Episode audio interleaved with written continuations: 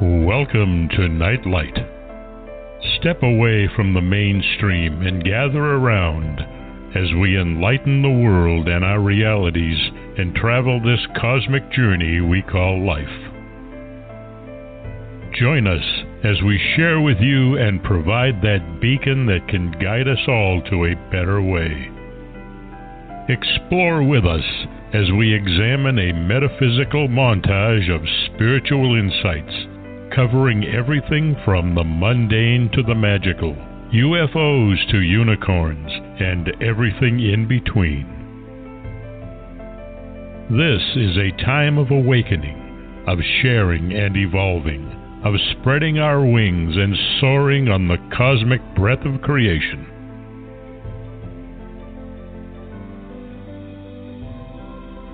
Come and join with other light-minded spirits as we weave our lights together to seek understanding, enlightenment, and with a little luck, some wisdom. This is Night Light, a reminder that you are never alone.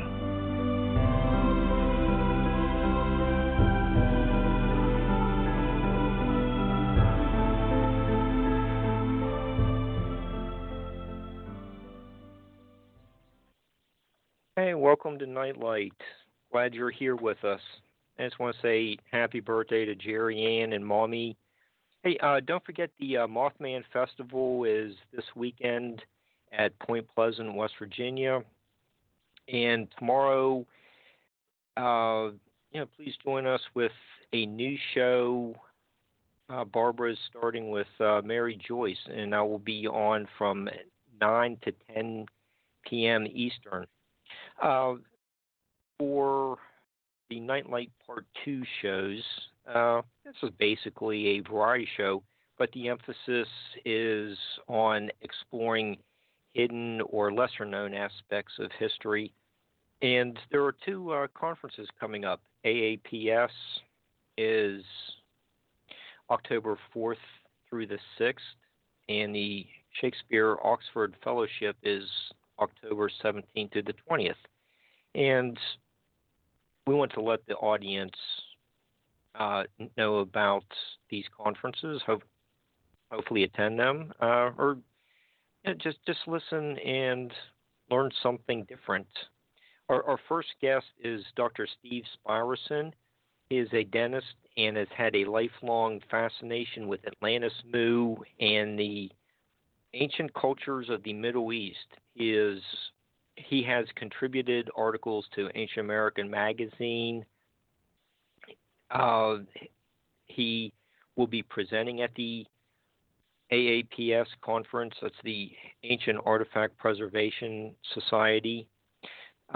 His website is infinitypeace.com.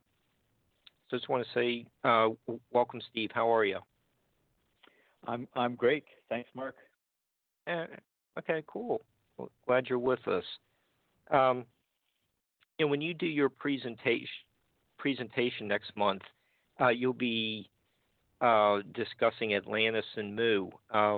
These are fascinating subjects. A lot of theories about them. But the first documented piece of literature about Atlantis comes from Plato. He's a venerable person from antiquity. It's not presented as a extreme alternative historian that there are a dime a dozen today. I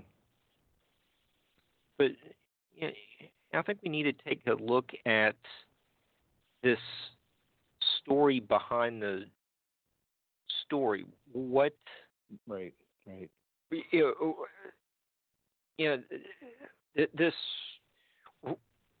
Such an esteemed person from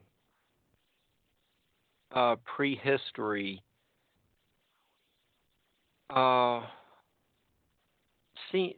seems to be depicting something that was really there. We aren't seeing it today. where did he learn this information about Atlantis, and what was he being taught? This is an excellent starting point because this came from Socrates, who is the teacher. Plato is the student, and both of them they were philosophers. They were seeking the truths in the world. They were not creating whimsical fictional stories. They wanted to document what they felt was truth. So where did Socrates and Plato get this? Well,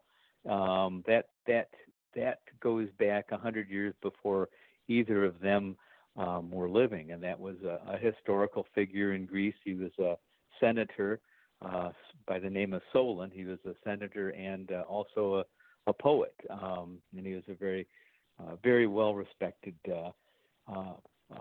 senator. And but he got involved in some legislation that was very good, very very needed. But some people don't like changes, so he started receiving some threats and some death threats. So his other senators said, "Hey Solon, we like what you did, and we're not going to change anything. But for your own safety, why don't you just take a sabbatical for a few years till things cool down?" So he traveled to Egypt, which would have been on good relations with Greece at that time. And then when he was there, he heard about an elder priest who could read the hieroglyphs on the columns at Karnak. Now, Karnak was then, and it still is, the largest columnar temple in the world.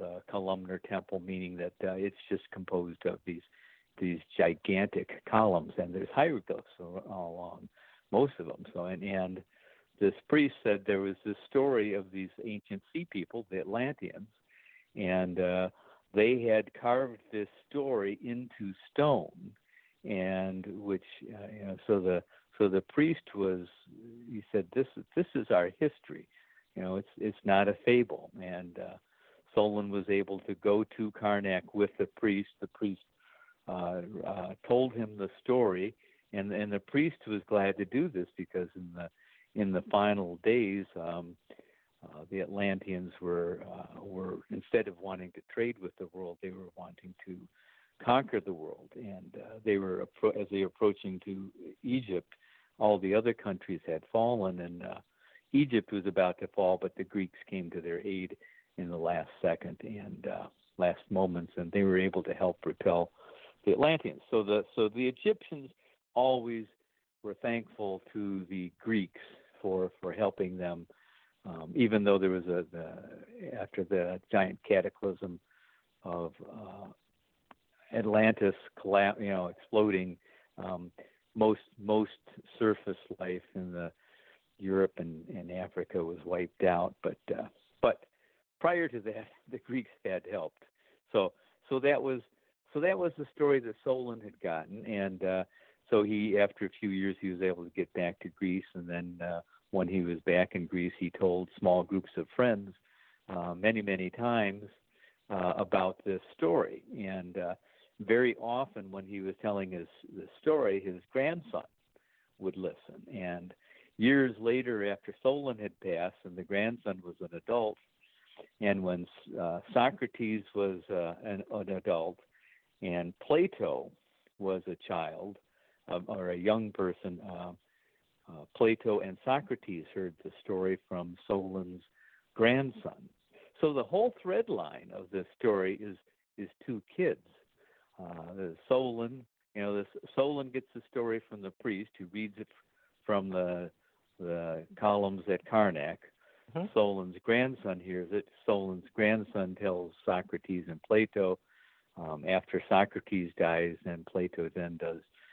Writes his dialogues, and all the dialogues are named after an individual who does most of the talking. And so there we have the Timaeus and the Critias that talked about the founding of Atlantis that Solon had learned, and also the end days. Interesting, and a very the story about the founding of Atlantis is is in the middle of a larger chapter where they're talking about the whole history of the universe. And Atlantis is just one part of that. The Atlantis description is just five pages inside of a bigger chapter. In it tells about Poseidon. So yeah. And Steve, since we're talking about a Mediterranean setting for the exchange of information about Atlantis, do you see Atlantis being located where Santorini is? The island of Santorini is now located, or do you see it outside of the Mediterranean towards, in the Atlantic Ocean? Kind of probably roughly, Plato's description gives the exact size in stadia, which is the Greek measurement, and it was probably somewhat bigger than the state of Illinois. Somewhere in the middle of the Atlantic, I think one of the outposts or outer islands might have been touching our in the vicinity of like the Bahama Islands. That would have been like the northwest of the island. So, okay. And then that's just our best estimate. We know that Plato's description described it as beyond the gates of Hercules, which were Gibraltar. So it was west of that, and which would put it in the Atlantic. Okay. Well, yeah, there are a number of theories of where the all the concentric rings were located, and it's just interesting to get various points of view. And it seems like it was a very literate society, and the Sea of Reeds seems to have survived as a symbol of the literature that was produced on the island. And you also get the 12 emerald tablets. That's an extension of this mystery as well. How did these emerald tablets fit into all the stories? Are they mentioned on the hieroglyphs at Karnak or? How are they introduced into this story? Well, the Emerald Tablets of Thoth the Atlantean is what Thoth is claiming to be one of the last remaining priest kings from Atlantis. Actually, his dad was one of the kings. He was basically the son or a prince during the final moments, and they were not living on the. And that's a whole nother story. There was dissension there on the main island. Probably the peacekeeping leaders had been exiled, self-exiled or politically exiled to a separate island that was walled, and no one could go on to the island or go from one half to the other half. And that's where Thoth had lived. And then in the final days, various of the priests were able to fly or to travel to different parts of the world, and settled in Mayan area and Samaria and Tibet.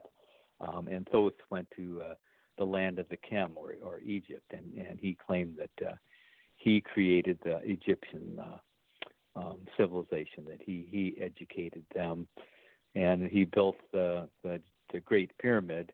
Was an energy transducing device to prolong his life. He claims that that he wrote that in the Atlantean language, and that there was a translator who said that he was able to read that, and then he has translated it into recent publication. So, but yeah, he and Thoth claims that he created the pyramid for his purpose. And when you look at the pyramid, well, you know, they say, oh, well, it was a tomb for one of the pharaohs. Well, what they call a sarcophagus that was in the king's room, it was too big to have come through any of the hallways. It was the purpose for which the pyramid was built. The pyramid was built around this so-called sarcophagus, and that's entirely consistent with Thoth said. It was not meant to house a dead body. This was a positioning device where he put it in a central part of the pyramid where it would collect the energies from the pyramid. And the very word pyramid refers to this. It's Greek, but it pyr means fire or energy. Amid means within, so it's referring to the energy that the pyramids are built on every single continent on this world. There is, I don't know if you're familiar with this, a contractor built a pyramid in Gurnee, Illinois, and he had strange things happen. We can't get into all the details, but he could not buy an unripe banana because it would never ripen. Just had strange effects on. Thoth claimed that he used that to rejuvenate his body, and the so-called sarcophagus, it was simply a positioning device. He placed that in a specific position inside the king's chamber, so that it would hit him probably in the pineal gland. And since then, in modern, they've moved the sarcophagus. It's not where it used to be, so we don't know where it had originally been. So, Steve, I've read a little bit about this energy plant theory, and there seems to be some other kind of soot other than from a torch being taken down those passageways. There's no soot. There's no soot, and there's no light in there. And if you go, once you get to a certain point, there's no air in there. A candle or a torch wouldn't stay lit because there's not enough air in there. So they had to have had, unless they were just walking by pure intuition, they had to have an electronic lighting system or some crystal source of light to get in there, because there is no soot. There's no evidence of any fire having been in there. Very interesting. Yeah, there's some other kind of. I use the word soot, might have been the wrong, like a residue of some other chemicals on the ceiling. It just sounds like there was something else going on inside the pyramid of Cheops than just housing some body.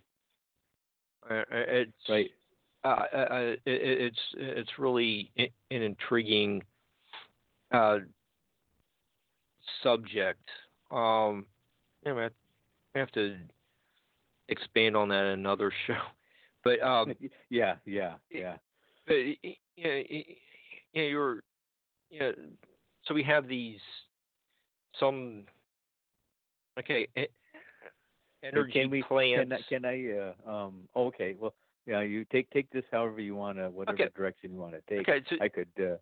Okay, so Atlantis is out in the Atlantic Ocean. You get you know, advanced technology, energy plant thing being constructed in Egypt. And you mentioned, you know, some of these outposts. You know, I've read a little bit about, you know, these outpost theories. Like in Spain, you get like the Basque language, and Barbara and Greg Little did a show on, you know, covered some of the Bimini Road information. It just seems like all around the what's now the Atlantic shoreline, that there are, you know, what could be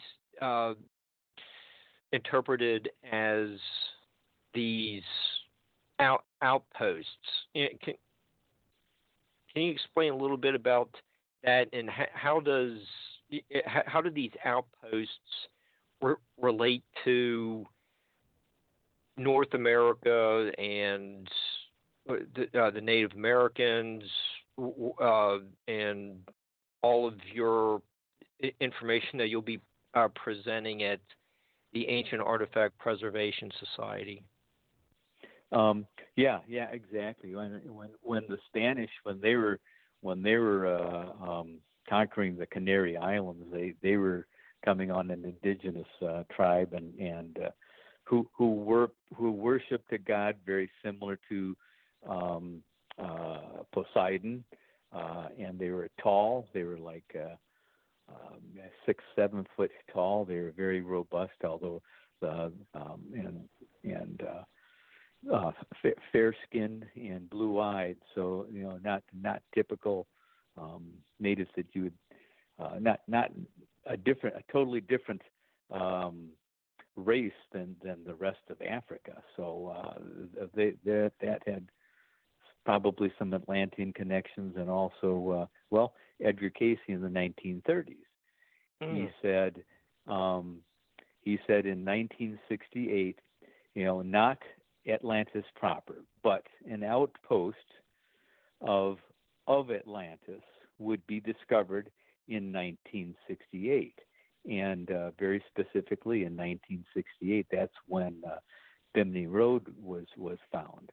And when you look at the images that come from this, you're seeing what looks like could be a road, except that the structure is not that long, and it ends as a J. Well, that's not a road. And so when they've done excavations of this, when you get to the edge of the so-called road and you keep going down, it's all stacked vertically. It's not a road, it's a wall. So that could, you know, that's a possibility that could have been the island that Thoth had referred to as an outpost of Atlantis. And also when you look at word origins, that's another way of trying to figure out what's going on here. Bahama and Bimini, they don't relate to anything in English. They don't relate to anything in the Spanish language.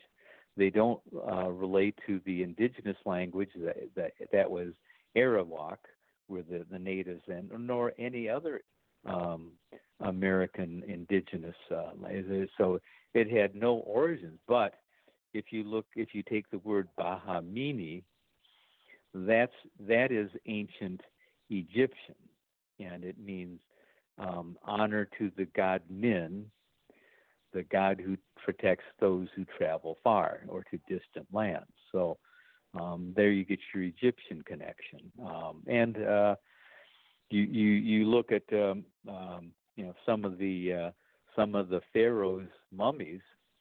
They had traces of coca and nicotine in their tissues. So that has to come from the New World, and that's Atlantis was trading between the New World and to Europe and Africa and Egypt. So there's it just that kind of makes sense. So yeah, there's just some interesting things. And then unfortunately, we don't know as much about the Bimini Road as we could, because in the 1930s, salvage ships were coming in, and they found these all these nice, free, rectangular, huge blocks, and they took thousands of them, and they took them to the Miami harbor. So probably portions of the potential outposts of Atlantis, they're sitting in the Miami harbor underwater, unfortunately. So they've been displaced. So there's that, and let me just briefly say that the Egyptians also confirm the Thoth story, because in their pharaonic dynasties, one of the earlier dynasties was Tutmosis, a very ancient dynasty, and then later one of the more recent ones was Ramses. Well, Tutmosis means Thoth Moses, and Ramses means Ra Moses. In Egyptian, Moses means in the lineage of. So Tutmosis means in the lineage of Thoth, and that one comes first. And Ramses, a later god after Thoth, Ra Moses, in the lineage of Ra. So the Egyptians refer to Thoth in their pharaonic dynasties. So that kind of confirms it's a confirmatory the Emerald Tablets of Thoth the Atlantean. So lots of links that are here. So yeah. See, that's an interesting point. You know, it's when Barbara and I had Ahmed Osman on. He was presenting some of these. The pharaonic names and different interpretations, from Atlantis. But he's looking at like Tutmosis, it was the biblical Moses, and it's really interesting that, and now that you bring up this topic, that there's something behind the names, and this case, it's always this Moses figure that's doing stuff like throwing his staff down, turns into snakes, and it is involved with the burning bush and all that kind of stuff that is really supernatural. It's always like this same guy, that religious figure in Egypt, and it just he just seems like he just keeps reappearing in different connotations. There's just a power behind the name. It's really interesting. Yeah. Well, you go to the word Moses. Well, that's not Jewish. Moses has nothing to do with the Jewish language. So here they named this guy after an Egyptian word, and in Egyptian it means in the lineage of, and that's kind of consistent with Moses. Moses was orphaned. They didn't know where he came from, but most likely Moses is a reference to Akhenaten. It's probably more the story of Akhenaten and Akhen, and that's a whole other topic. Akhenaten was Hathor, almost a totally different race than the rest of the Egyptians. They had a long, narrow, tapering face, and his wife Nefertiti, she had the elongated skull. And what did Akhenaten do? He changed their from the Amun priests who worship multiple gods. He tried to convert to the same as Judaism, to one god, the Aten, the sun. So and then the Amun priests got mad and they chased him out. They wanted to go back to the old ways, but so. There's a lot of evidence that suggests that Moses really was the Akhenaten king. Very, very interesting. But we could get sidetracked into that and try and get into the connection to King Tut and that. But we'll just have to do another show. But yes, absolutely. The point is, you just can't ignore some of these names, it's like they're significant. What you're saying, the Moses name, or the Bahamas and Bimini. Those aren't colonial era English Spanish type names. They got there's linguistic stuff that needs to be considered, but have you gotten into using Google Earth to look at the ocean floors, and you get the North Sea has a Doggerland really shallow area where there was probably some kind of prehistoric crossing between the Netherlands and England? There is and I don't know if this Google image exists anymore. I had made a copy of it maybe 10 years ago, and I can't find it in the current Google Earth anymore. But it showed it was just a Google Earth satellite radar image in the middle of the Atlantic, and it showed an obvious city type type inhabitation just in the middle of the ocean. So there are those. Plus, you also have on the other side of the world, you have Yonaguni, which was a temple 200 feet, much deeper than Bimini Road, 200 feet under the water, just on the southern tip of Japan, and it's a temple with steps and statues, and there's we can see language on some relics that came from there. So probably so it could easily relate to the earlier civilizations of Mu and Lemuria. And that is based on excluding the possibility that the waves just happen to erode all these 90-degree angles in the form of a long flight of steps that go up to a perfectly flat platform area.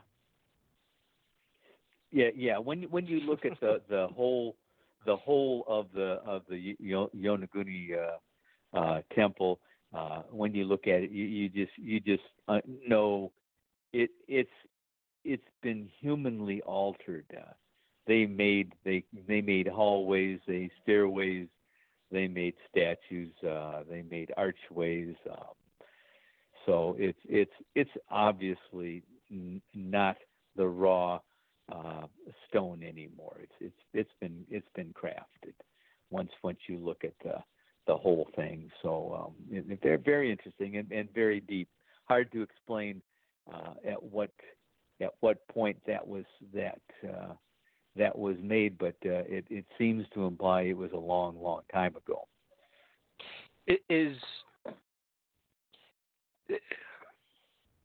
Is there any way to date Yonaguni to correspond with like Mu and the Pyramid of Cheops, and oh my gosh, can't forget to mention the Bosnian Pyramid. Maybe, maybe Barbara will chime in briefly if she's not if she's feeling like the bronchitis is allowing her to say something about her favorite topic. But yeah, there's like that possibility that all three of those places could be like super ancient. It's, Barbara had that one show with Dr. Sam on where Sam Osmuth, with he's awesome. There's that internal structure of the passageways going into the Bosnian Pyramid, and it's like 25,000 years old. Do we have any dates on Yonaguni? Oh yeah, the Bosnian Pyramid is it's dated to be far older than the Egyptian pyramid. It's bigger, and the Egyptian pyramid is so accurate. It's like within one degree of perfectly aligned with north. But the Bosnian period, and this is a theme that we see all over the world, the more ancient the artifact, it seems to be more just more amazing in how it was constructed. It seems to be that they seemed to be the more ancient, the more amazing and impossible they were. The Bosnian period appears to be far older. The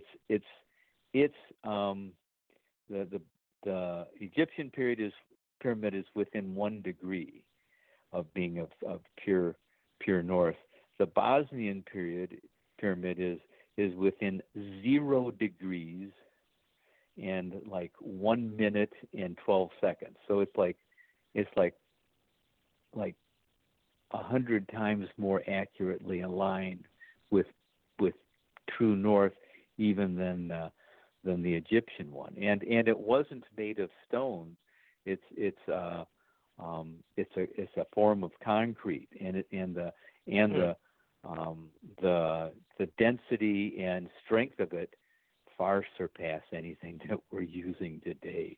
It's just and you referred to the tunnel system that's there. So the Bosnian pyramid appears to be far more ancient than the Egyptian one, and I suggest all of these things, including Stonehenge, all of these are far more ancient than what we commonly think. If you go back to the Sphinx, remember that 3,500 years ago, the Pharaoh they were doing restoration to the base of the Sphinx because it had severe water erosion around the base. So they were trying, and at that time they did the repairs, and that Pharaoh put up the dream stela in front of the Sphinx.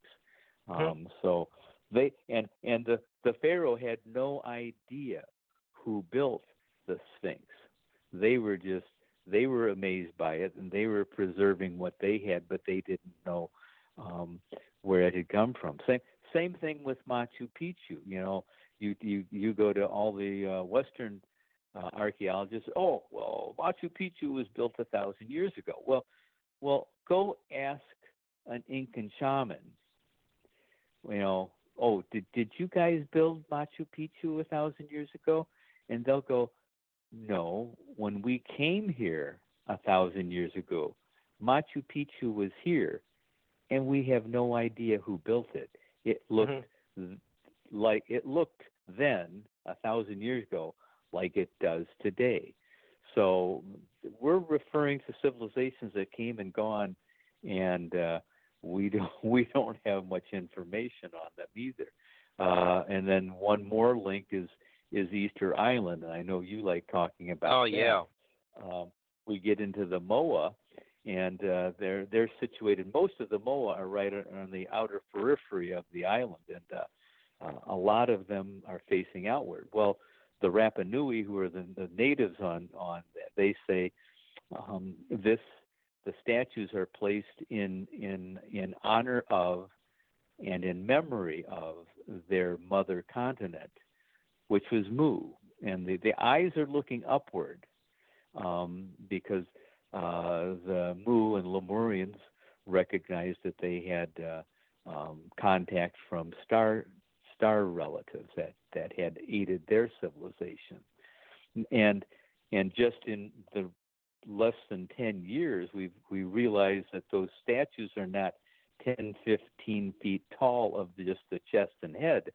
Now they've done excavations. They go, oh, actually these statues are 30, 40, 50, 60, 70 feet tall. Okay, and they're buried up to their chests. So why would you make a 70-foot statue and then bury it in the ground? Well, they didn't bury them. They were silted in. And if you have any concept of the siltation process, it's very slow and it's very gradual. It pretty much implies that those statues were probably created in terms of perhaps 500,000 years ago.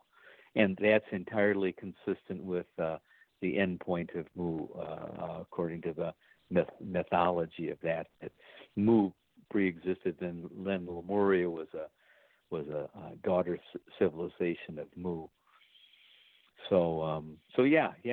There's lots of these ancient, these tidbits of information that give us a glimpse that this stuff is really, really old, much, much older than we've been taught.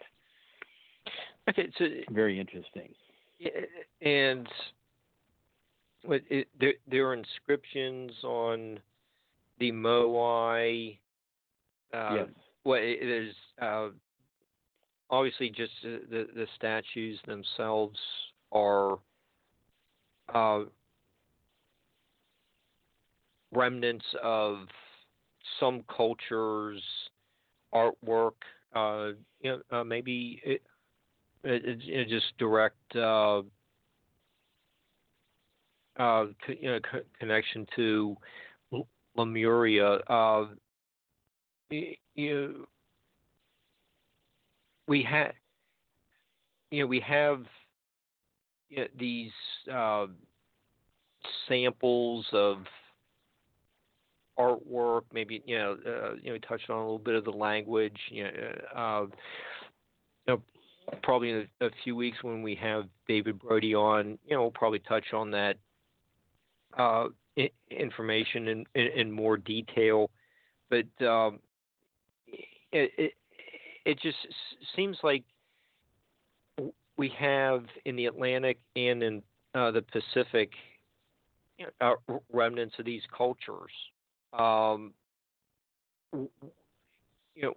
When you present this stuff at AAPS,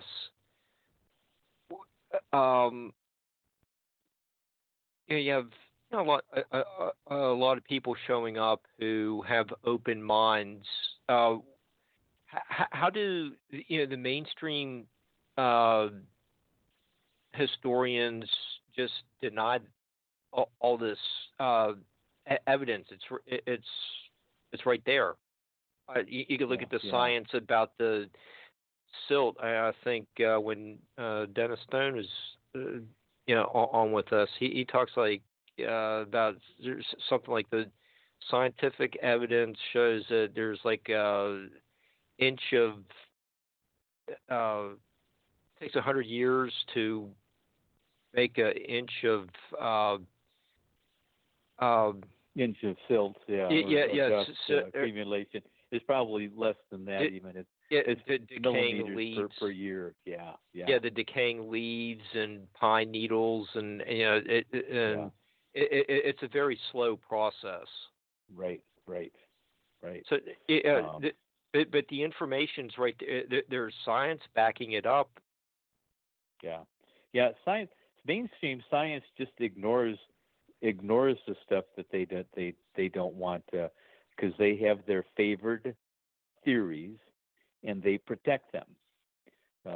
And anything that doesn't align with their favorite theories, whether it's Darwinism or their timeline of how old these things are, if you know, because part of my talk I go into some really anachronistic artifacts, things that are way out of the things, iron cups and brass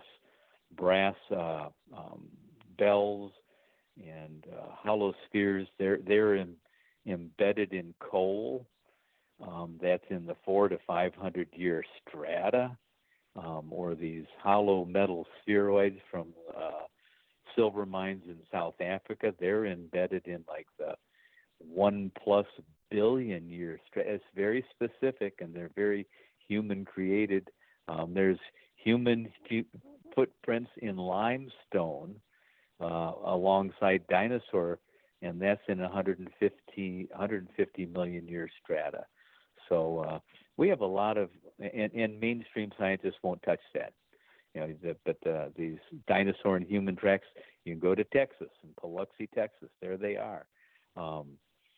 So there's a iron-headed hammer embedded in limestone. It's 150 million years old. How do you explain that? You know, not by Darwinism as we understand it, or archaeology and timelines that we have. It goes way beyond what we've been taught and told. But you can let me just put this in reference. You know, sure. Quick, because as long as we're going on this tangent, just remember the Earth is roughly 5 billion years old, right? Okay. And the much of the rest of our galaxy and much of the rest of the universe is up to 15 billion years old. So it is not a stretch of the imagination. You know, the Earth is pretty new, 5 billion years. You know, when we were first created, other life forms could have been from 10 billion could have pre-existed us by 10 billion years. So it's not a stretch of the imagination to think that there was highly advanced civilizations that had been observing us from the moment we were created. And if they were observing us, they were visiting, they were making camps, they were having come and go civilizations. There would probably be artifacts, you know, for almost as long as you could set foot on this planet. I mean, it would defy imagination to say that couldn't have happened. It's just far more likely that we've been observed and followed and intervened with for a long time. So yeah. Just the more it seems like, and the ancient. The apps, the ancient artifacts. These guys are the scientists who are trying to be truly scientific. That they want to be open-minded. They want to explore and talk about all the science, the artifacts that mainstream scientists won't touch. So they're being far more scientific and open-minded. And I'm going to be stretching their scientific tolerance, because they want to stay hardcore archaeology, and I'm trying to introduce just crack open the door and say, hey, you know, we need to listen to what the indigenous people have to say, because the indigenous, everything we've talked about so far, Mark, you know, the indigenous is saying, yeah, all that stuff happened. Lemuria was here, Mu was here, Atlantis was here. We've been visited by star relatives, you know, and then all these other, you know, the linguistics and the ages and accuracies of these ancient structures. They just don't jive with what we've been told by mainstream science and archaeology. So AAPS is They are trying to really open the door and look at this stuff that most scientists won't look at. So it's really a privilege to be part of that group. Okay, and if you want to know more about this conference, you can go to their website, AAAPF.org.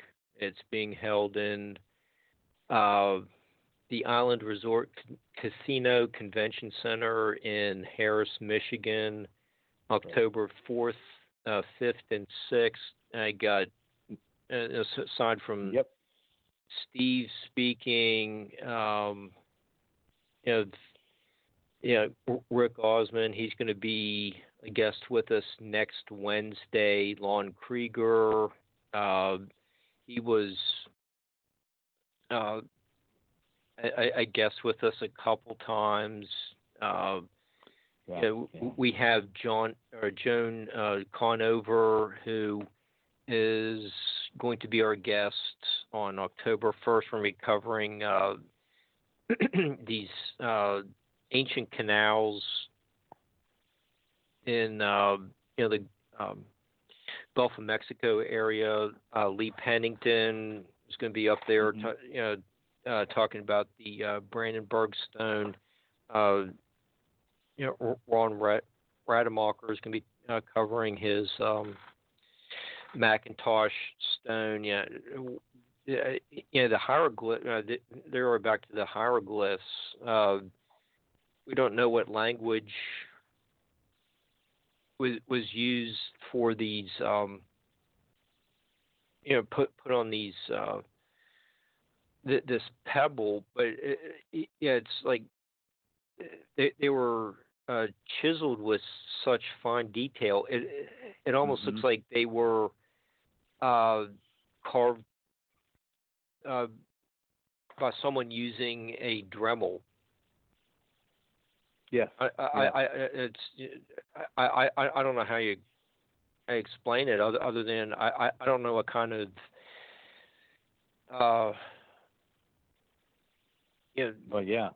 tiny equipment used to make so many detailed hieroglyphs on the size of the pebble that is a little bit larger than a quarter.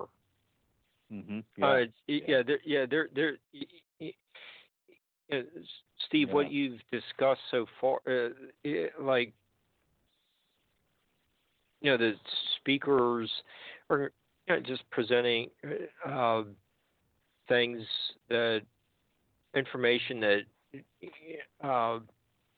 needs to be addressed, and what you're talking about with Easter Island or Ron's Macintosh Stone, we don't know, but at least Judy's putting on this conference to get people to talk about things like this.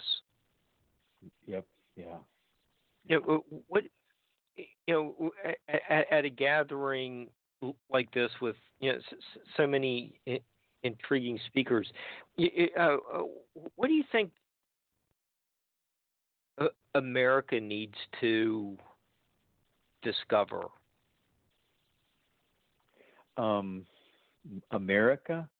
Yeah. Oh, well, my fondest dream, and I think the AAPS conference is echoes the same thing, is that all of these speakers, we need to be in schools as early as grade schools. The kids would love to hear this stuff, but we're just taboo.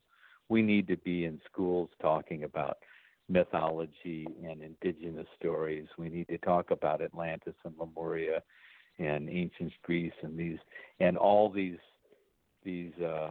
findings that mainstream scientists don't want to talk about. So it needs to be in the school. What the kids could do, the imaginations that we could spark by just presenting this to the young people and getting them to understand some of these sacred geometric principles that are inscribed in these, spirals and Fibonacci sequence and sacred geometrics that are used at all of these archaeological sites all over the world. They all use a common language, and that's sacred geometry and basic principles of. So they knew a lot, and it's just such a shame that our young people are not getting exposed to this. So yeah, it'd be wonderful if we could just crack open that door. The thing is that stuff all over the world. Barbara had mentioned earlier that there was an ankh on the back of the Moai statue on Easter Island. We're seeing depictions of elephants that are, in some of the archaeological structures in South America. Well, South America didn't have elephants. They were from India and Asia. So if you had a giant continent in between India and South America, maybe Mu had elephants. And then it's not so illogical that South America could travel to Mu, and they could see elephants. So then the world gets smaller, and things, mm-hmm. how we talked about coca and nicotine getting traded with Egypt, even though it's a new world. If you had a continent in between, it makes it real easy. Mm-hmm. It just all explains why so many of these things, why there's so much, we see so many of the same depictions all over the world, even though, this animal only existed in this part, but you see depictions of it in other parts of the world. So, there's a lot of interesting pieces that fall into place once you, I think as you explore different options such as the existence of Atlantis and Lemuria, and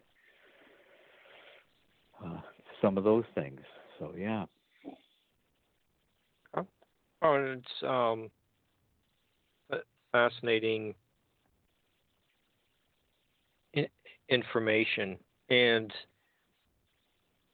has there been any unbiased DNA testing? And you just spoke about the mummies, but is there any DNA testing from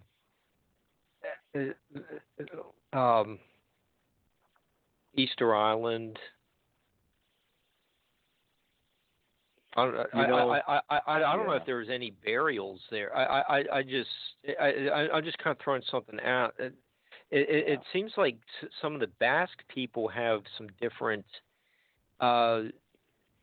DNA, and I was just wondering, have you encountered any reports that show something different about, if there was any burials from the Pacific that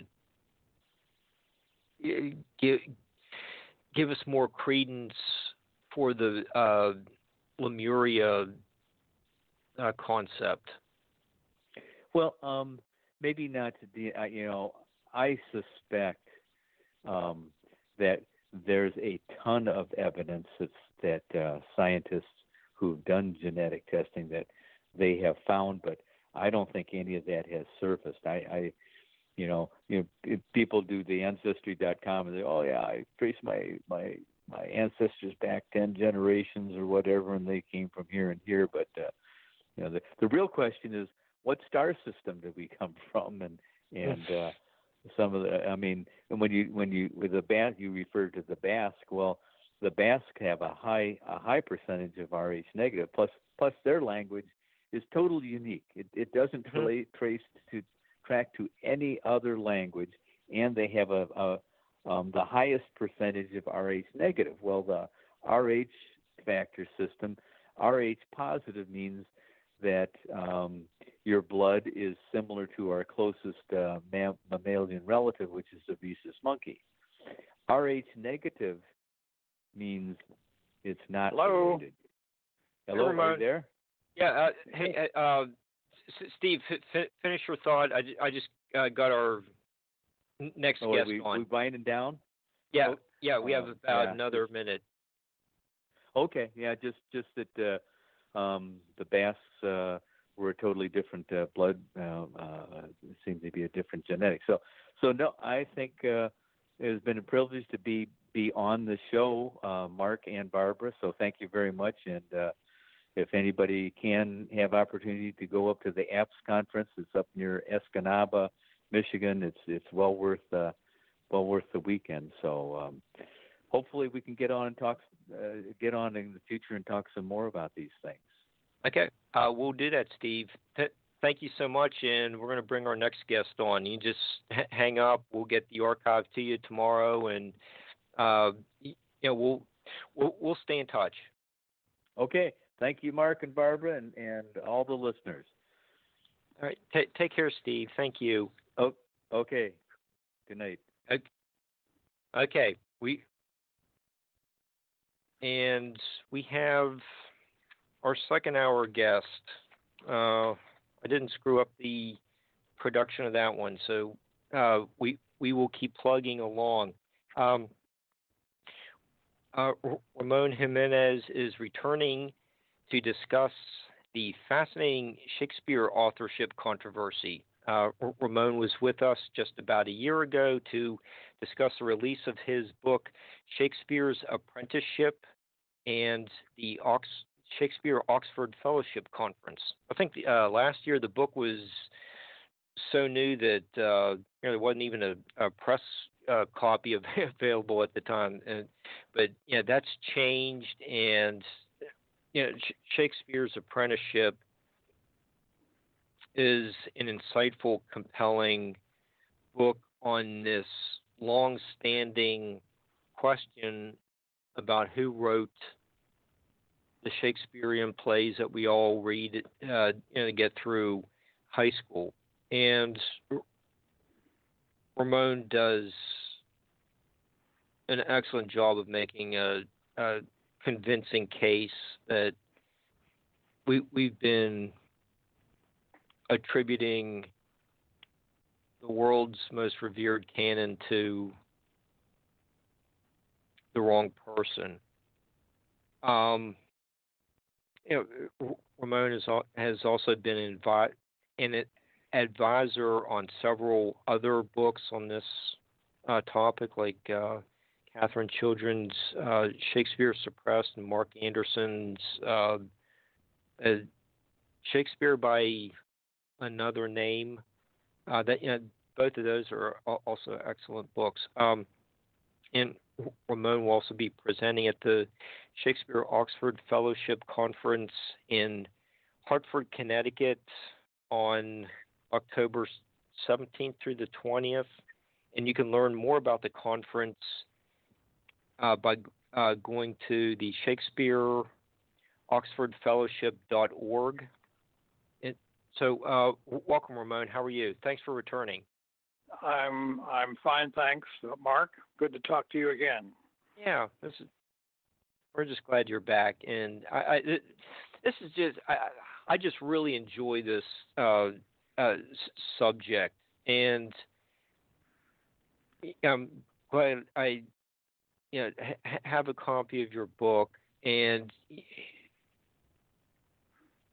your book focuses on 5 anonymous, unremarkable plays from the Elizabethan time period, when there were an overwhelming amount of plays written. But you claim that 5 of these plays are basically juvenile works from the person who wrote what we know as the Shakespearean plays. How did you learn about these 5 plays in particular? Well, about 20 years ago, I came upon a short anonymous history play called The Famous Victories of Henry V. And reading it and rereading it, looking through it, I realized that this was the story that Shakespeare tells in Henry IV, Parts 1 and 2, and Henry V. And it looked to me as though this was a kind of shorter, cheaper, cruder version of that trilogy. And over the course of time, I found four other plays that seemed to be in the same category. That is, early plays, the first versions of canonical plays with which we are very familiar.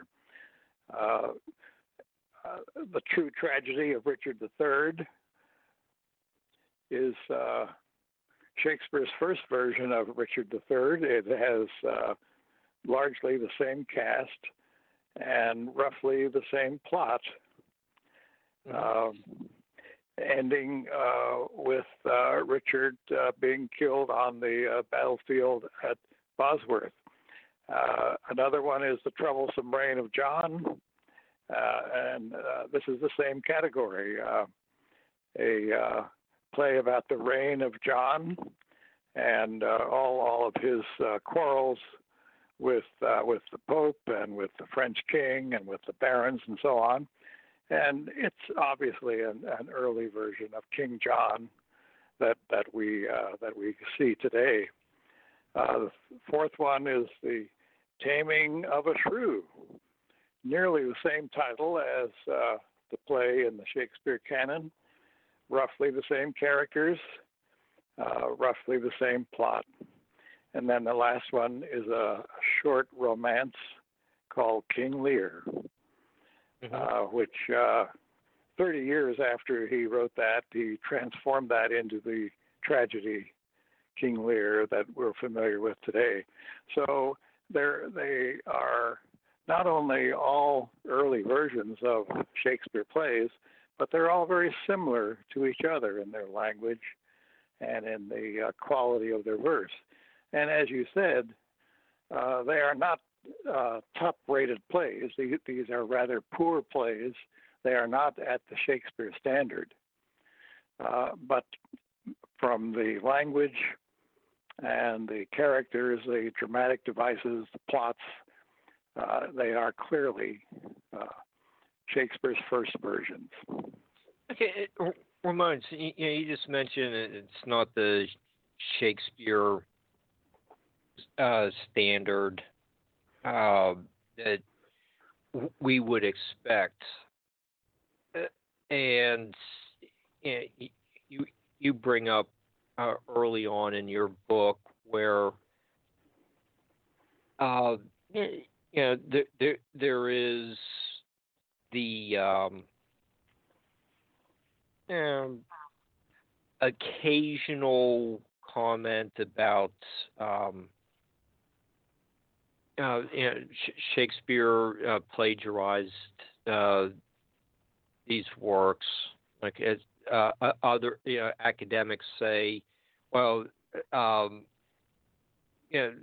Shakespeare wrote this stuff, and it's just what came out of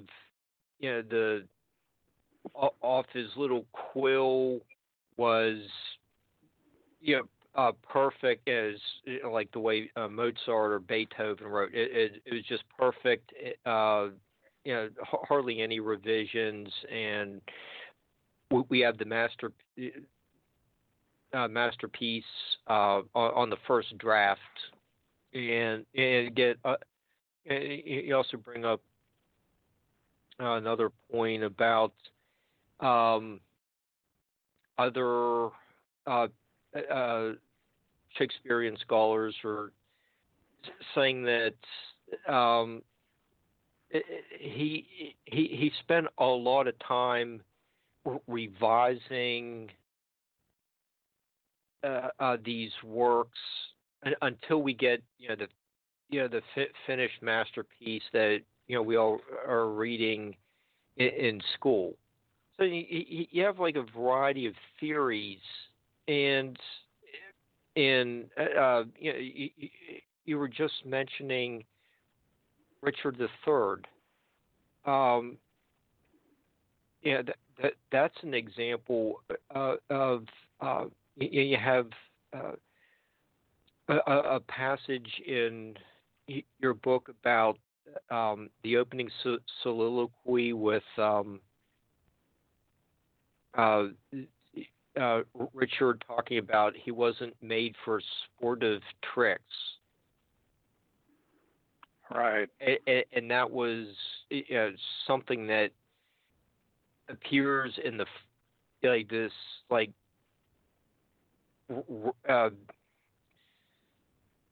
play that, yeah, you're suggesting maybe the author was actually, what, maybe 13, 14 years old? But it's showing up 30, 40 years later in, like, one of the all-time great villain as the hero type stories, pattern for The Godfather. Can you tell us a little bit about that? This revision, yeah, just constantly working on getting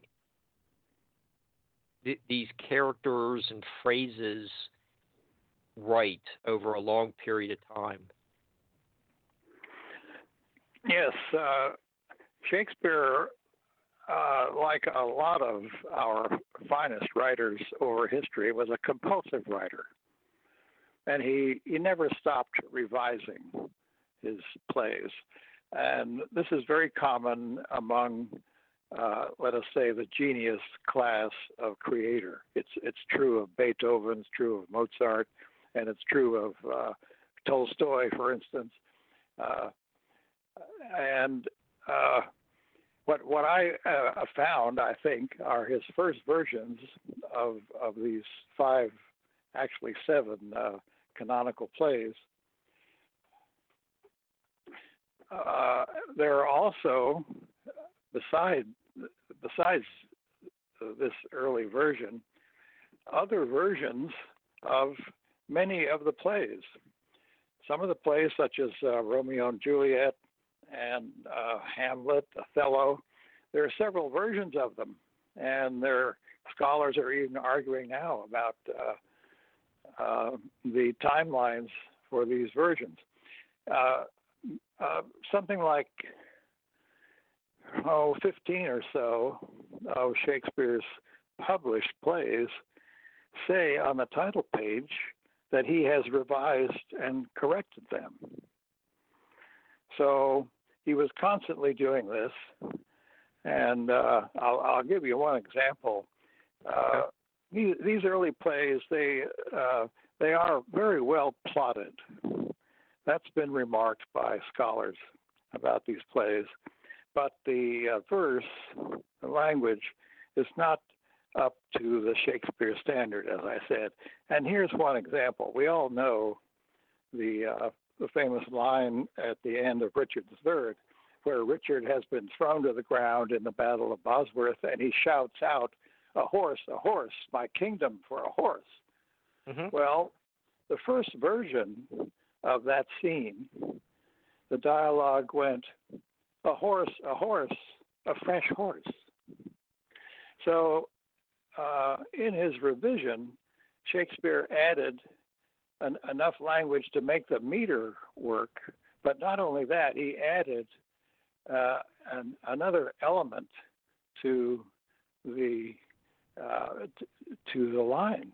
That is, he would give his kingdom to have a horse, which was absent from the first line. That's just a short, simple example of how he improved the verse. And he did that throughout the play and throughout all the other plays. And there, you do cover the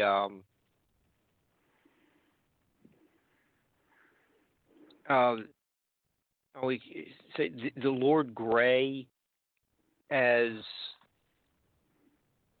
the prince's uncle, and he should have been considered Prince Edward's half-brother. And that's a mistake on the writer's part. Can you explain that? Well, I thought that was interesting. You're going somewhere with that.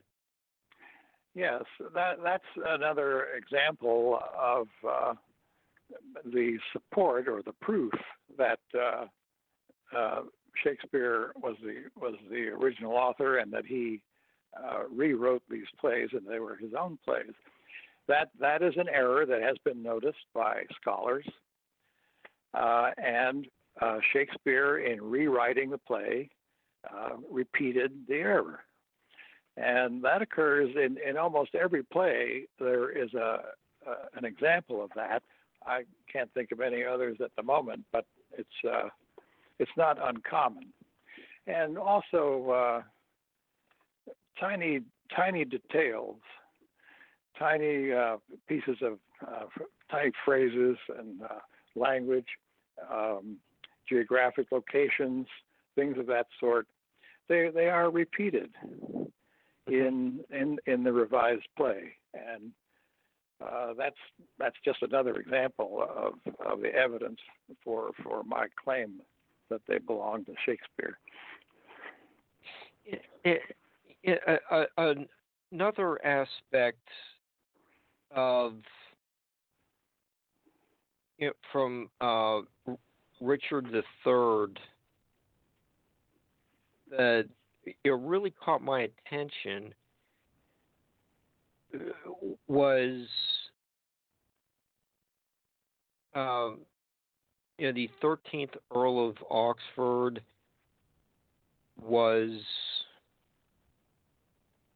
a primary supporter of Richard III's successor, and this would have been, if we're going to say that the real author of these plays was, the 17th Earl of Oxford, Edward de Vere. He's writing about his great grandfather, something like several great grandfathers. But does that show an example of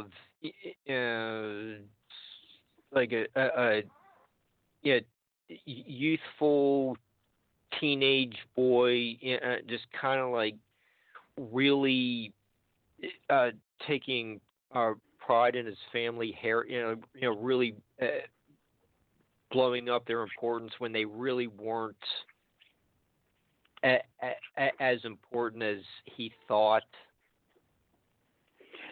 Yes, it is. It's something that would be very likely done by a teenage boy writing about his ancestors, especially this teenage boy who had such prominent and well-known ancestors.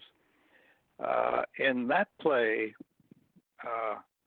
Richard III, the 13th Earl was actual supporter of Henry Tudor, who became Henry VII, and he was instrumental in Henry's successful invasion, and he led the vanguard at the Battle of Bosworth, helping to defeat Richard III. So he wasn't so much exaggerating in that play, but in the earlier play, in the famous victories, he did exaggerate tremendously. He placed the 11th Earl of Oxford at the side of the future Henry V, whereas the 11th Earl of Oxford, although he was with Henry V in his army at Agincourt This was 1415. He was not Henry's major confidant and right-hand man. The historical chronicles give that role to the Earl of Suffolk and also another Earl. So he did exaggerate in that play. The 11th Earl is very prominent in the play. He speaks almost as much as some of the main characters. And he, of course, is the right-hand man for Henry Tudor. After the true tragedy of Richard III, he stopped doing that. And it may be that he matured a little bit and realized he shouldn't be doing this, or that he would be laughed at and so on. Also, it's quite possible that he was told by his guardian, William Cecil, and perhaps even by the Queen, that he was not to be revealed. He should not reveal himself as a playwright. It was not meet for a nobleman to write plays, and especially plays about the monarch and about English history. And so he may have been muffled, as it were, or muzzled, and Earls of Oxford do not appear in the Shakespeare canon except a couple of places where they have very short roles or small number of lines. So that's a phenomenon of these plays that he gave up that practice.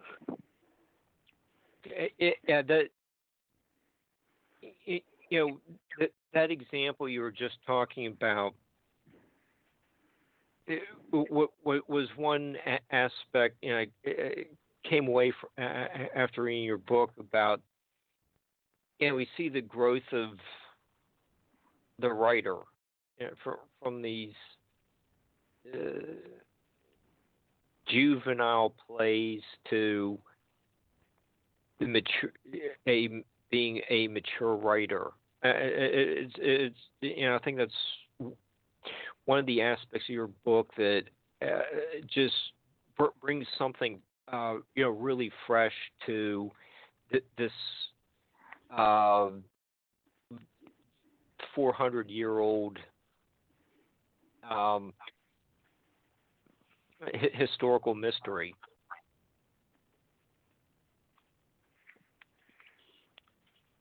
But there. And the another aspect that I really thought was intriguing, what was from,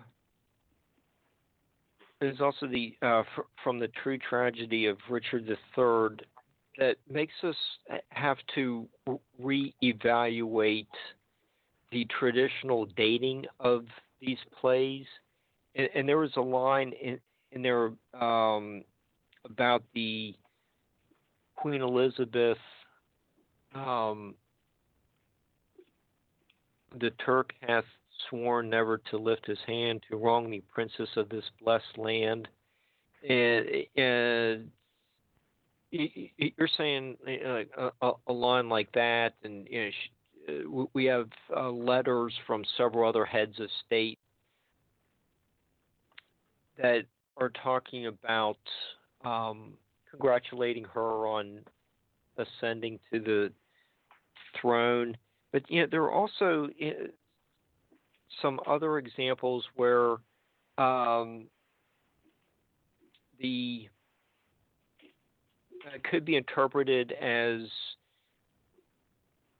she survived having the smallpox in, what was it, 1562 or some early on in her reign. So that, it's like those little small lines that you draw our attention to show us the need that, okay, there is some evidence there that makes us really need to consider that some of these very early plays date from the time period when De Vere might have been a teenager in the early 1560s. Does that correspond with his biography? And actually, Queen Elizabeth actually did have smallpox at that time. Yes. There are a number of details in True Tragedy that point to the early 1560s. Okay. And one was her near death in the late summer of 1562. She was bedridden, and she was expected to die. And there is a reference to that in the epilogue to the True Tragedy of Richard III. This occurred just shortly before Oxford was transferred to William Cecil's house in London. Cecil, of course, was the principal secretary to the Queen, extremely close to her. And this event, this near fatal illness, would have been a subject of much concern and discussion in the Cecil household, and he alluded to it in his epilogue to that play. And these little details that tend to fix a date occur throughout these five plays. There are several in each play that tend to support the idea that they were written during the 1560s. And Oxford's biography supports these early dates. For instance, in The Troublesome Reign of John, I don't know if you've read that chapter, but that is a play about the reign of King John from 1199 to 1216. The play covers the whole range. He is being crowned in the first scene, and he's being poisoned in the last scene. In both plays, by the way, Troublesome Reign and King John. But the incident I'm speaking about is a fictional episode that he inserted in the first scene.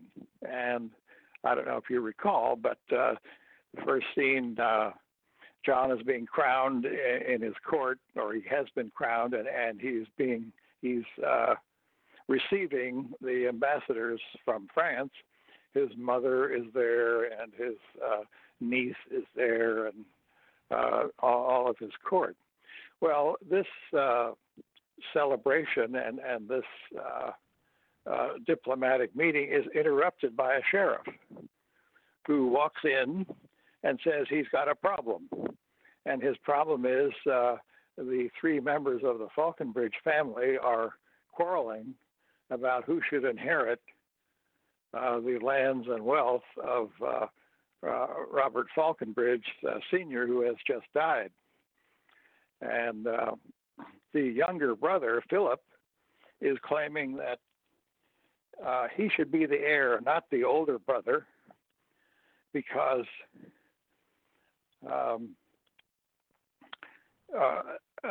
he was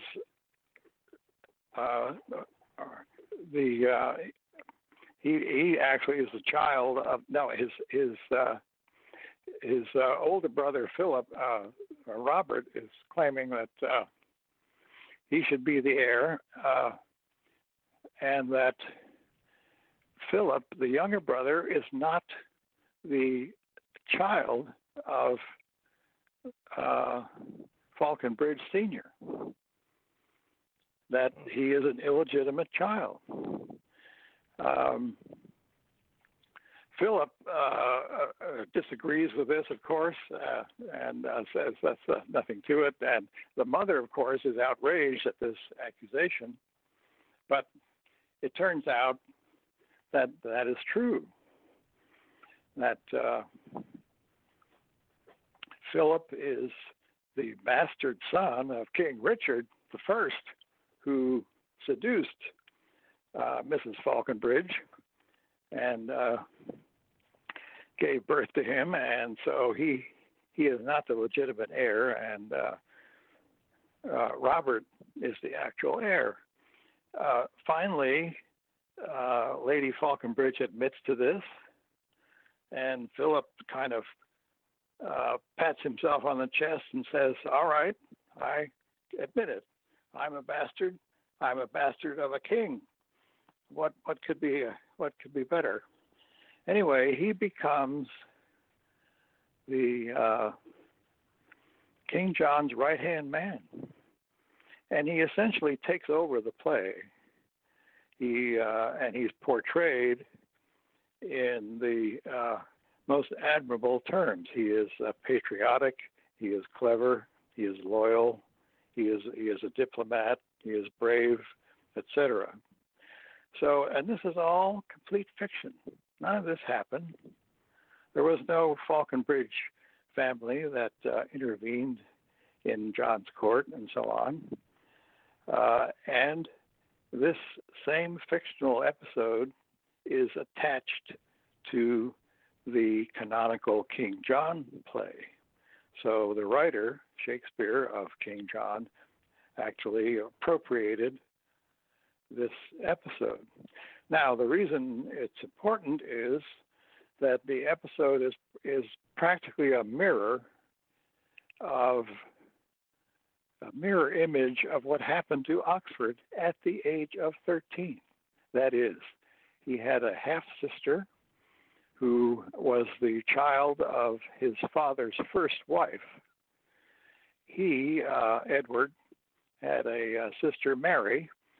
They were children of Oxford's second wife. The half-sister, Catherine, accused Oxford of being illegitimate on the grounds that their father was still married to his first wife when he married his second wife. And therefore, Mary and Edward were illegitimate. That meant that Edward was not only a bastard, but he lost his title, his earldom, and his wealth and his lands.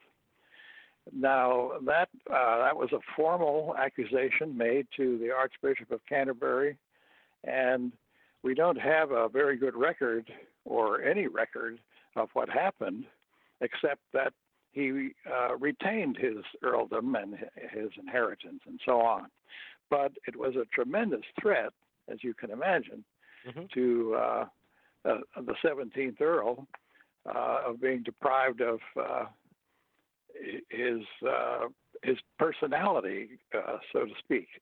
He inserted this fictional episode into his play about King John.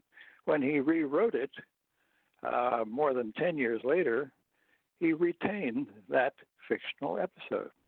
So that connects the play pretty closely to 1563-64. Oxford also wrote a poem that we have that's extant, mourning the loss of his good name. That is, mourning the loss of his legitimacy and being declared a bastard. So it's a pretty clear connection between the playwright, and the date. And it extends, as I said, on to the canonical Shakespeare play, King John. Okay. You know, Ramon, you were just covering this, the real author's autobiographical insertion of story into a someone else's English history play. That's not the only time that was done. You cover that there was this robbery at Gad's Hill that is in the famous histories and reappears in the first Henry IV play. Yeah, you're saying that was an autobiographical episode as well. What's this story with this Gad's Hill robbery? Well, that's a little less clear,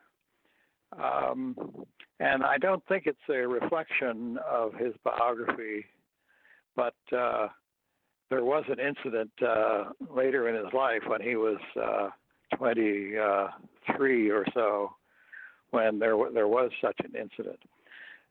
This was a fictional. Well, it was actually not fictional. It was based on some historical record that Prince Hal, before he became king, of course, he hung around with some low-grade characters, and he and they, the record indicates that he and they occasionally held up the king's receivers, the king's men who were carrying money from Canterbury or Rochester to London, and robbed them, and later returned the money. So Oxford put that incident into the famous victories of Henry V, his first play. Now, when he rewrote that play and created the Henriad, the Henry IV, Henry V trilogy, he carried over that incident, which he had created, and put it in the first part of Henry IV. He changed it a little bit so that it became a comical incident. That is, Ned Poins, who appears in both plays, by the way, with the same name. He and Prince Hal arrange with some of their fellow comics to rob the king's receivers, and Poins and Prince Hal let Falstaff and a couple of others do the robbing. And then they rob Falstaff and his friends of the money. And then they all have a conversation about it afterward when they go to the Eastcheap Tavern. So that is my understanding of this incident. It is based ultimately on stories about Prince Hal's actual behavior in the first decade of the 15th century, before he was king. Now, later in Oxford's life, when he was 23 or so,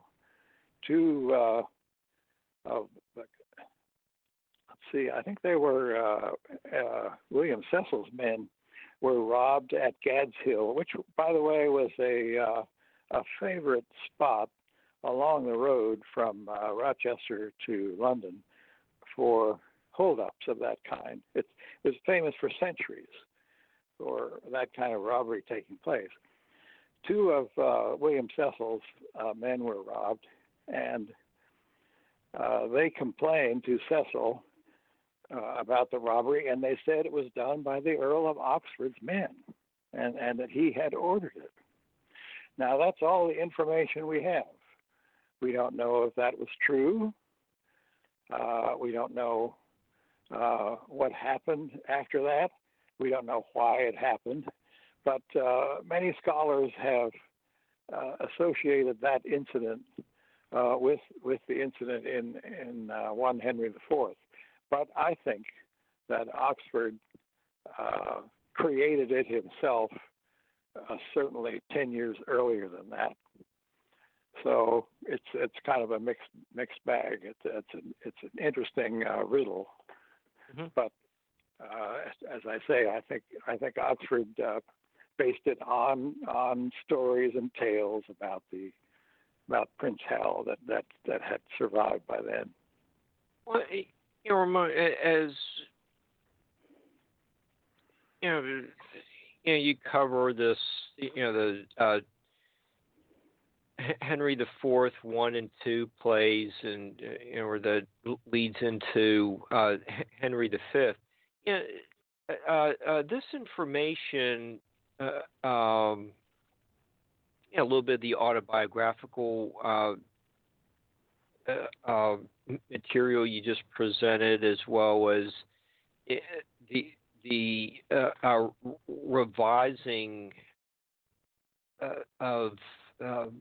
This trilogy, it is important to keep this kind of information in mind, because maybe about 20 years ago there was that Kenneth Branagh Henry V movie, and I guess that's just being it was just remade. I didn't that win like some kind of like Venice Film Festival award or something? So yeah, this part 3 of this trilogy is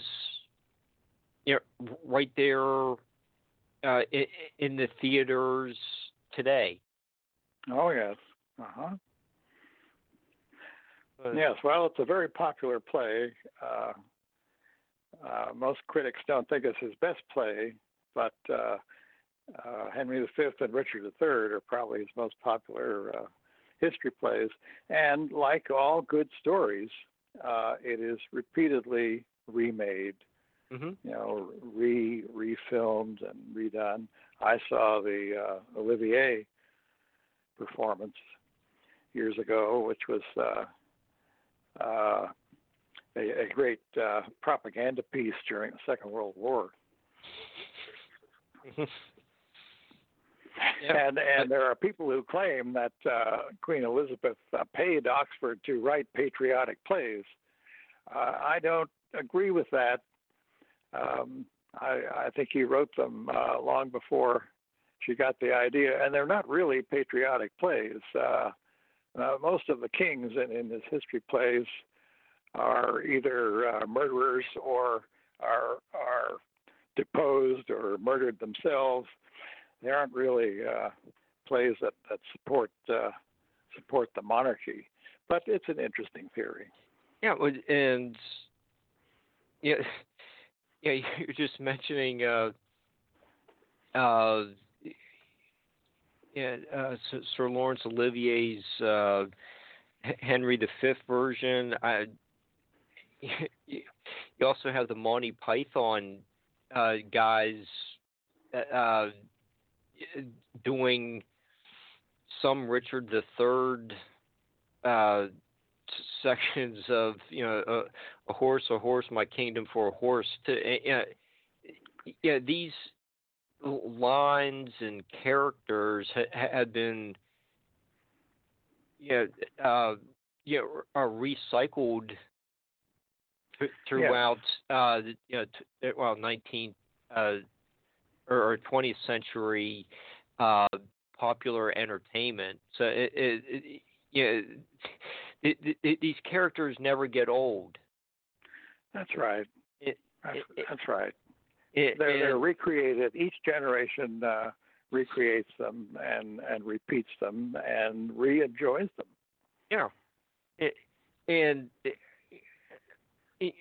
Yeah, we have about 15 minutes left.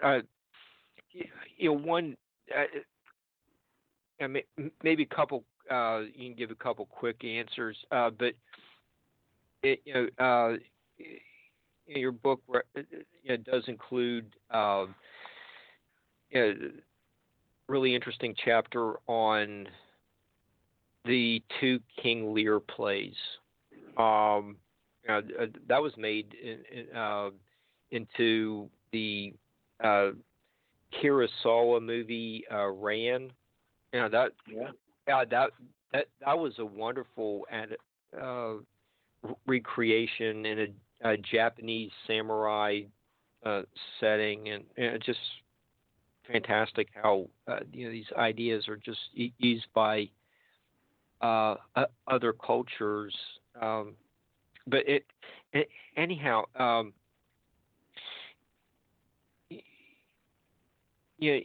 in the first version of King Lear, spelled Leir, there are like 50 legal terms.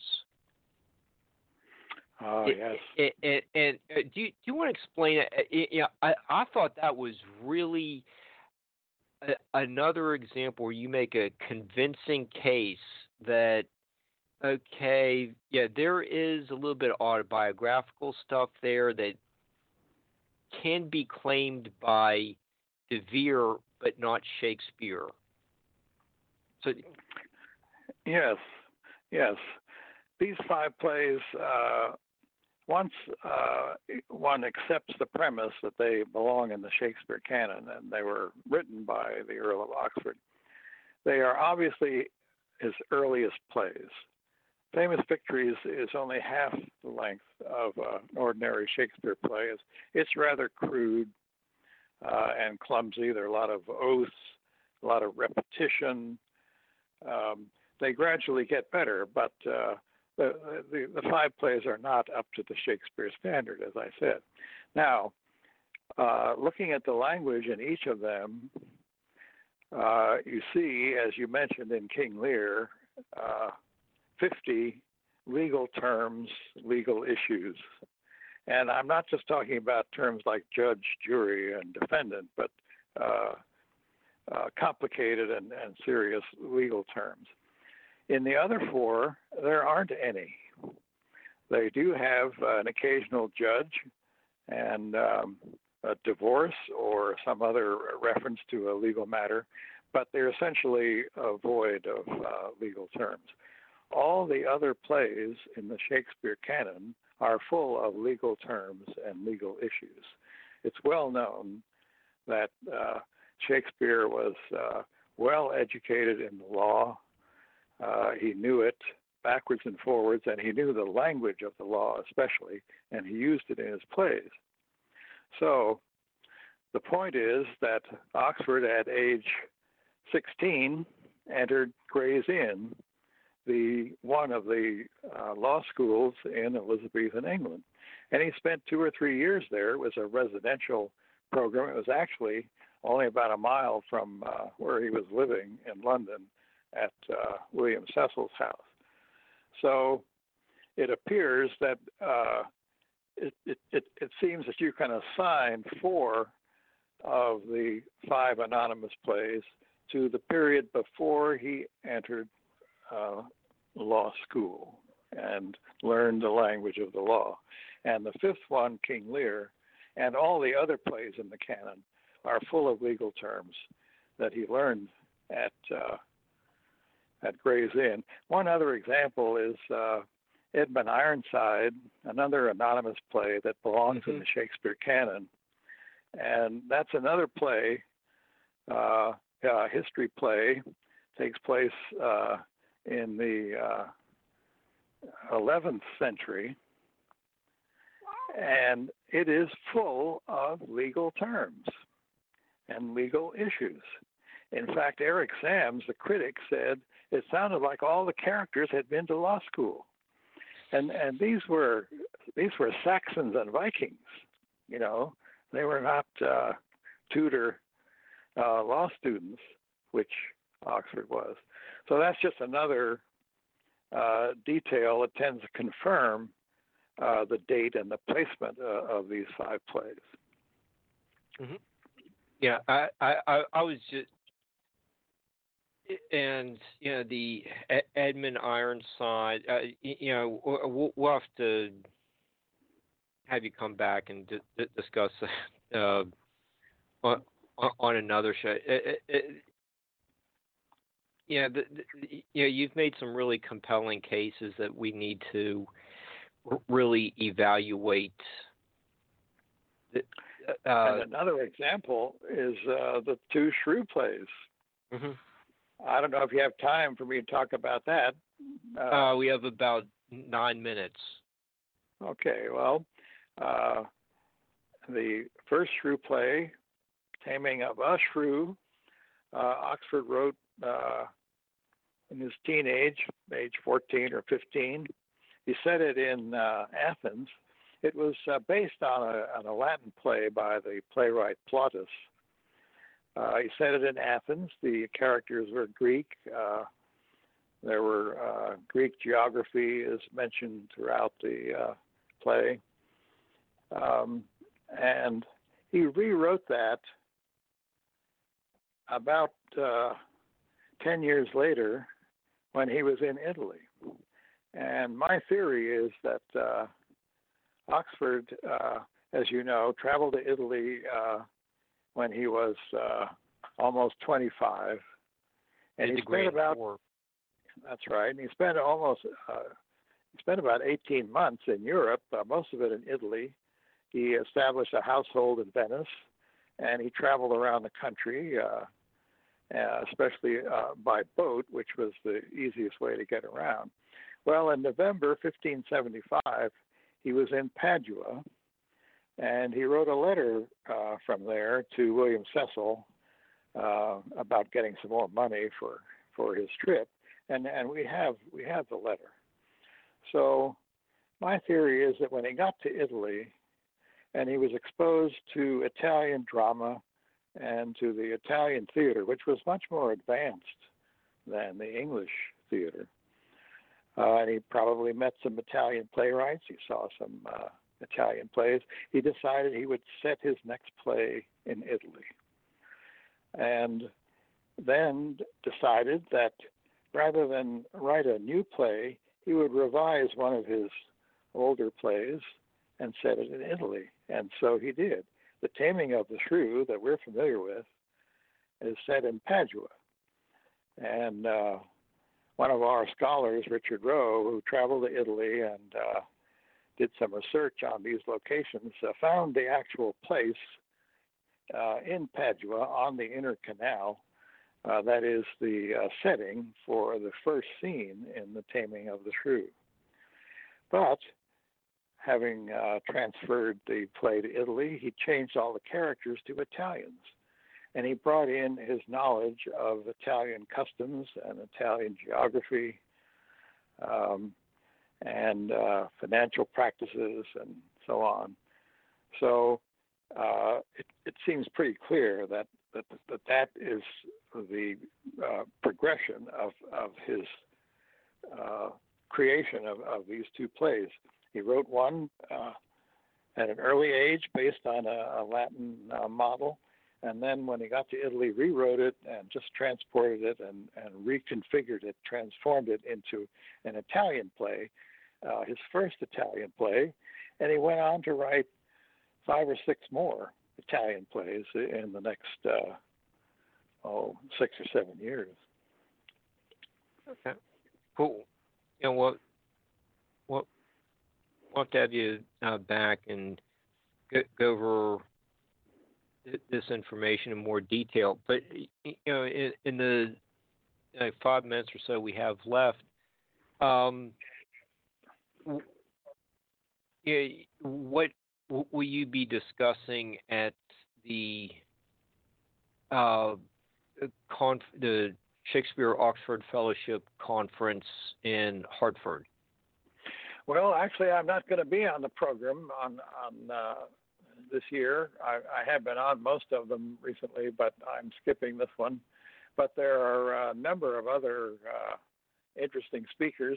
And, of course, the location is in Hartford, Connecticut. And we're meeting at the Mark Twain Gallery, in a way honoring Mark Twain, who was one of the early authorship doubters. And he was such a strong doubter that Shakespeare of Stratford wrote anything that he wrote an entire book Is Shakespeare Dead? About the authorship question. He wrote this around 1910, 1905, somewhere around there. And he remained a strong doubter. He was not familiar with the Oxford theory because it hadn't been proposed yet. So we have Thursday, Friday, and Saturday, and half a day Sunday. We have something like 15 different speakers. Some of them fairly well known. Hank Whittemore is going to speak on the pen name, and John Hamill, the president of the Shakespeare Oxford Fellowship, is going to give us some information about the results of our research grant program. You know, the fellowship makes small grants to scholars to investigate the authorship question. We've made at least a dozen or more. We have some scholars going through archives in Italy, and others visiting libraries and museums in England. Mark Anderson, author of Shakespeare by Another Name, a best-selling authorship book, is going to be speaking on Friday. Rick Wagaman will be speaking. Also, Tom Renee, our lawyer, speaking. His talk is titled "Kill All the Lawyers." Roger Strittmatter, probably the best-known authorship scholar, will be speaking on Saturday, and we'll be having a banquet on Sunday and giving different awards and so on. So the public is invited, and it's relatively easy to show up. I'm sure one can get in without paying anything for one or two of these days of talks.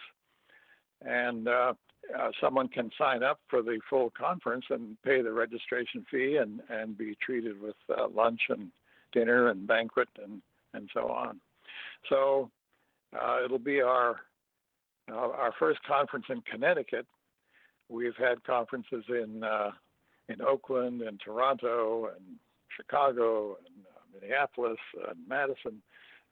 We have one every year, and we'd like people to come and hear about the authorship question and hear the very interesting research into all aspects of this question. This is an enormous subject. There are 100 different alleys one can run down and find something significant to write about and to talk about. Okay, and we'll have Alex McNeil on next Wednesday talking about Justice John Paul Stevens' interest in this subject and how he was trained to weigh all the evidence. And that's going to be an interesting discussion. So I'm looking forward to talking with Alex about that next Wednesday. But and if listeners want to know any more about the conference or what the fellowship is doing, they can go to ShakespeareOxfordFellowship.org, and all the information is there. So that's right.